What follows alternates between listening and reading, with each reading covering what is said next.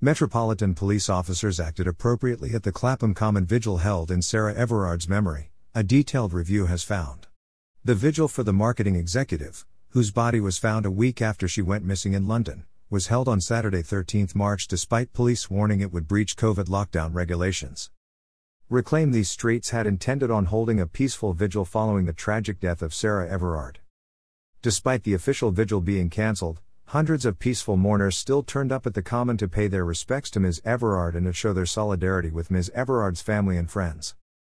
The Met had initially taken a stand off approach that allowed the peaceful mourners to pay their respects as they laid flowers and left other tributes. But at around 1800 hours hours, some individuals at the event took to the bandstand and started to address the crowd which attracted more people to attend the gathering. As the Met could no longer ensure the crowd's safety, since there was no longer any social distancing, officers moved forward and for several hours tried to engage with the individuals who were making speeches. During the unrest in Clapham Common, one female police officer was assaulted after allegedly being told that she was a disgrace to females and a murderer. Included in the gathering around the tightly packed bandstand were members of a group who refer to themselves as Sisters Uncut. On 13 March, they had tweeted, Meet at 6 p.m. at the bandstand on Clapham Common. Bring flowers, candles, artwork, your sadness, banners, tissues, an umbrella, a face mask, and of course, all your rage. Speaking after the event, Met Police Assistant Commissioner Helen Ball said. Today, for over six hours, hundreds of people came to lay flowers and pay their respects to Sarah in Clapham Common in a safe and lawful way. Around 6 p.m., more people began to gather close to the bandstand within the common. Some started to make speeches from the bandstand. These speeches then attracted more people to gather closer together.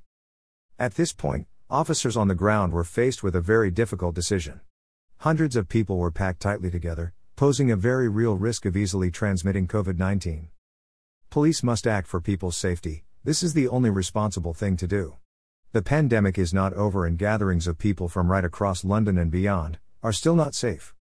Those who gathered were spoken to by officers on a number of occasions and over an extended period of time.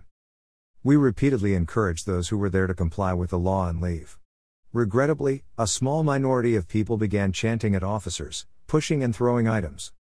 During the troubles which occurred after 6 p.m., one female police officer was assaulted after being punched in the face and at least one police vehicle was damaged.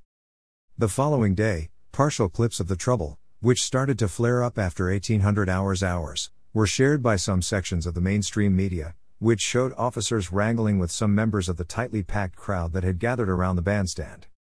Four people were arrested, and there are reports that 26 police officers were injured.